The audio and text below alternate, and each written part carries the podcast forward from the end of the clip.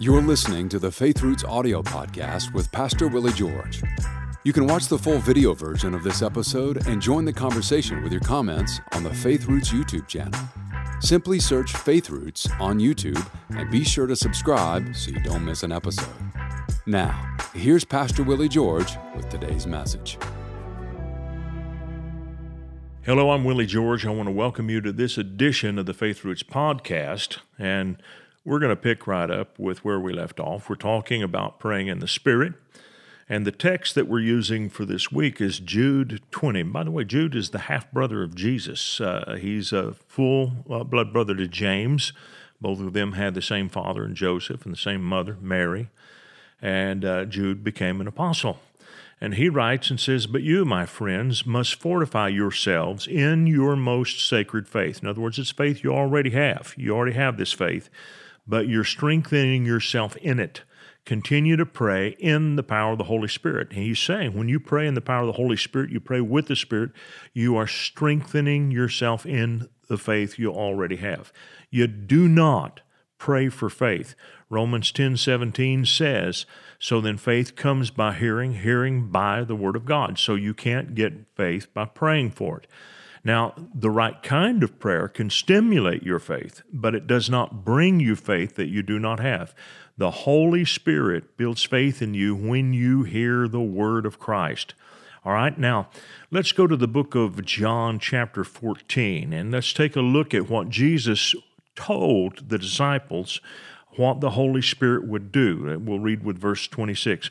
But the Comforter, which is the Holy Ghost, whom the Father will send in my name, he shall teach you all things. Now, that's important. He opens our eyes, and I'll talk about that here in just a minute.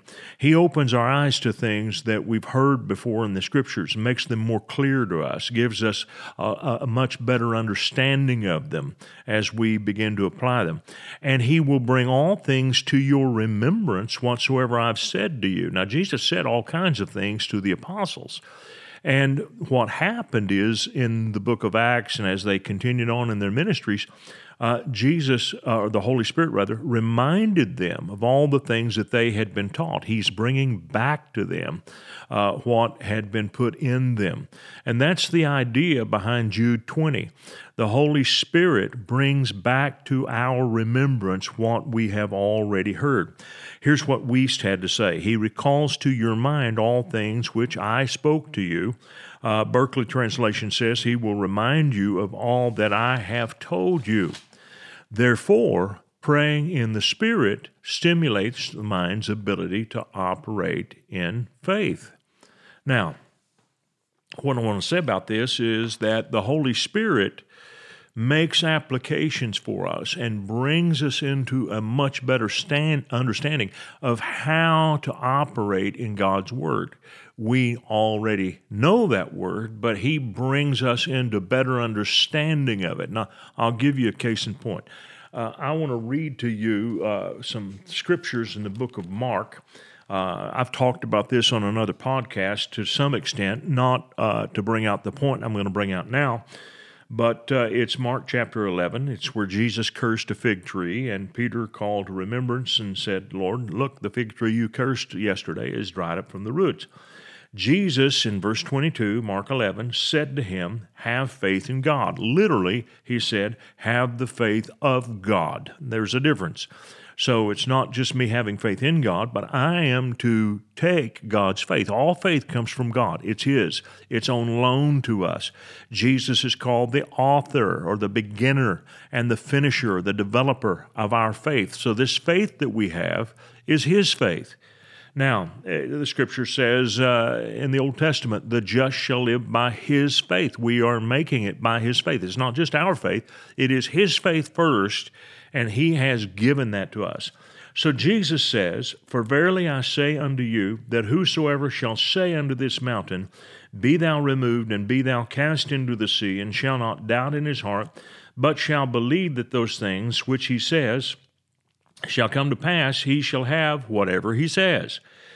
Verse 24 Therefore I say unto you, what things soever you desire, when you pray, believe that you receive them, and you shall have them. Now, on the surface, it may sound like that these two verses are identical, but God never repeats anything uh, exactly the same twice. This is Hebrew poetry. And whenever God repeats something, He repeats it the second time slightly differently so as to give you another look. And what this is designed to do is to give us a second look of faith. And there are two operations of faith here. One is the operation of decreeing a thing, and the other is the operation of receiving a thing. And they're two different things, they're totally different. In uh, 1990, right around Christmas break, uh, my nine year old daughter fell on concrete uh, playing in a warehouse, uh, hide and seek with some kids. We had a little basketball game going on down there. And uh, so she would always love to go and play hide and seek with her friends. There was one of the pastors had a couple of kids she loved to play with, and so she fell from about seven feet in the air and landed on her uh, head and uh, immediately cracked her skull. It was a hairline fracture. Uh, and I didn't realize this at the time, but she also developed a blood clot. We tried to get her immediately into the clinic that night for observation. Uh, they wouldn't receive us. Uh, they closed up. There was an ice storm. We couldn't get there before they closed. Uh, so the next morning, we went to our pediatrician, took her in. Our pediatrician did an x ray, showed the hairline fracture, uh, but uh, knew that there was something more. And so sent us to the main clinic where a CAT scan was done. When we got the CAT scan, the technician said to me, Go now to the emergency room at the hospital. They'll receive you there. And we went over, and immediately we were, after, as soon as we gave them our information, we were up in ICU, pediatric intensive care. And we had neurosurgeons immediately responding to us, letting us know that our daughter was in very grave danger. She had a massive blood clot on her brain. Now, I reached out to God immediately, and normally you would think your first response is prayer. And it was, but it was prayer in the Spirit. I began to pray because I didn't know exactly what to ask for, so I began to pray in the Spirit. And I, I needed a very active kind of prayer. I, I did not need a prayer that was one that I would pray and then just uh, stop talking and, and, and go on. I because I needed to keep my mind occupied. The battle that I was facing at this moment in time as a parent was so serious. I needed a type of faith, I needed an operation of faith that would give me something to do to operate in while we were going through this battle. And what suited me perfectly was Mark chapter 11 and verse 23. So let me read it to you again.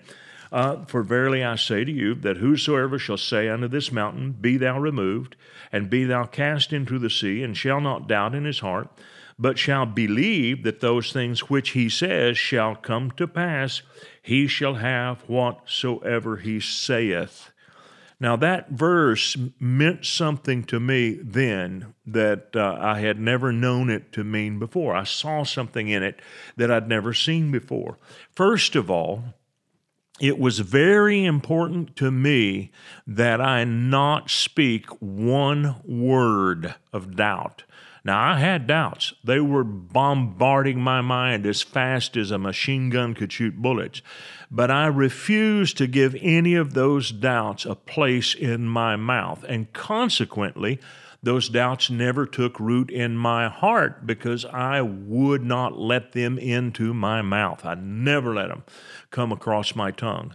The whole time I said, My daughter will live and not die. I say that they will evacuate the blood clot. And by the way, I didn't want to alarm my little girl. She could hear me if I was saying things like that. I didn't need to say that in her presence so that she could hear it. I didn't want to alarm my wife. I didn't want to let her know about how serious I thought this battle was. I felt like I can do this quietly with the Lord. He and I are the ones that matter here. And of course, my wife mattered as well. She also was with me in this. But I learned something from this. By me not being overly dramatic about this, it kept her in a great state of faith. Later on, she would say, You know, I never thought this was that big a deal. So I had a high level of faith because I could see you being so calm in the way you responded to this. What she didn't know was I was like a duck. A duck on that pond is just on the top. He, he looks great.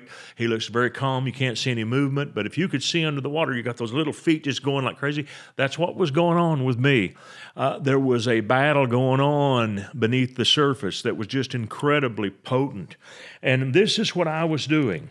I was saying, My daughter will live and not die. My daughter will not be affected by this uh, surgery. She will not be blind. She will not be uh, uh, handicapped mentally. There will be no seizures, no, no nothing.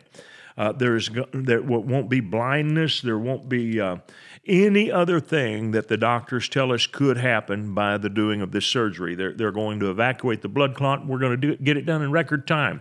They, they'll come out early. The, it, the surgery won't take as long as they say it will and we're going to go home from the hospital early. Well, all of it came to pass. But I fought a raging battle during that season, and this was important to me. Jesus didn't say, You will have whatever you believe. At that moment in time, it was hard for me to tell if I was believing or not because my feelings were so aflame. But I did know this I knew what I was speaking. And the verse says, You will have whatever you say. Now, of course, you do have to believe it, but the way that you empower that believing is by your speaking. And so, three times as much emphasis. Read it yourself. The word speaking is written three times in this verse, and believing only once. So I was overboard with my speaking, and it gave me great peace. As long as I would speak the word, I'd have great peace. Well, in a few hours, our daughter was through the surgery. She came out. There was uh, uh, no difficulty. We did go home from the hospital early. She never had another minute's trouble uh, after that with anything on her brain. So the point that I want to make is this the Holy Spirit showed me how to use a verse I had never used before. And He showed me the power of speaking while you're in battle. Now, there have been many other times that I've had great victories that have come simply because I prayed. Now, I can tell you this most of the time when I'm dealing with another person, I use prayer. But when I'm dealing with my own family, because my own personal feelings are so deeply involved, I will decree during the whole battle. I'll keep saying the Word of God over and over again, which is what Jesus said do.